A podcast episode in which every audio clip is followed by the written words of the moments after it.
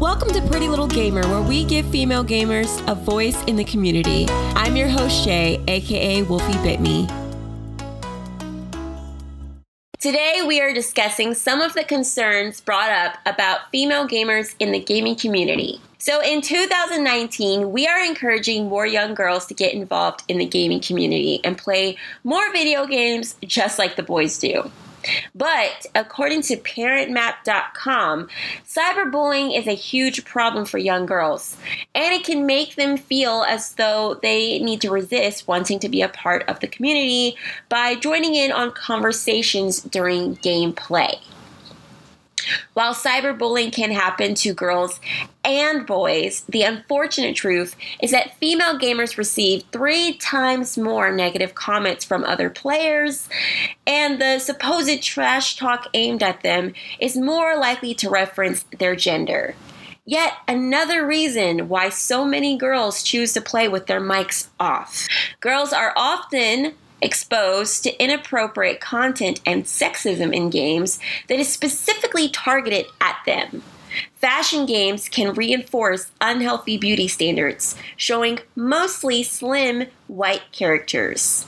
In dating games, you will often see protagonists have limited agency, and you will also be presented with abusive characters as romantic options. Meaning that with a lot of video games with female characters, there are a lack of clothing, uh, such as World of Warcraft, where the armor for female gamers, or at least in my day, was barely there. It would be um, some breast armor, maybe a little bit of something around the hips and legs, but not much coverage, so it didn't really make a whole lot of sense.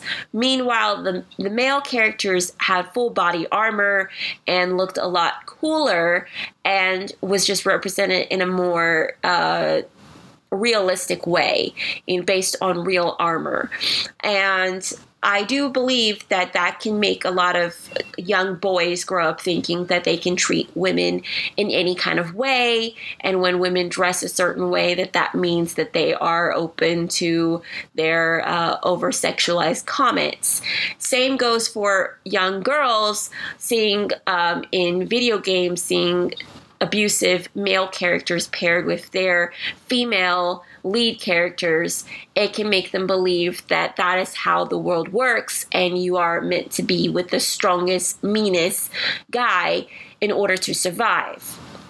I do think that it is important that when we are buying video games for our young ones, that we are also teaching them right and wrong in the video games.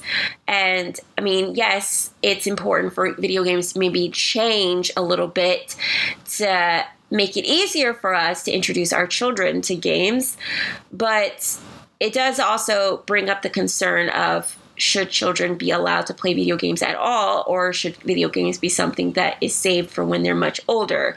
Or maybe should video games be something that they only play when the characters are not actual people, like Spyro the Dragon or Sonic or um, Mario, where it's yes, he's a person, but he's not based on like a real design of a human being. Um, and there aren't any real like female characters in it besides Peach, where where you don't see Peach in a sexualized or hypersexualized manner. You just see her in a big ball gown and that's completely different you know that's what i grew up on and i always wanted to be a princess because of peach so i do think that that would be a good way to, to introduce your children to video games by giving them games that are more um, fantasy and um, not real not characters that are uh, designed to look like actual people, actual women, actual men, because I do think that that creates some problems. And I'm not really sure why we have video games for young girls that are about dating or that are about fashion that show very unrealistic beauty standards that don't make sense with how the world truly works or what the world looks like. So that's all I have to say for today.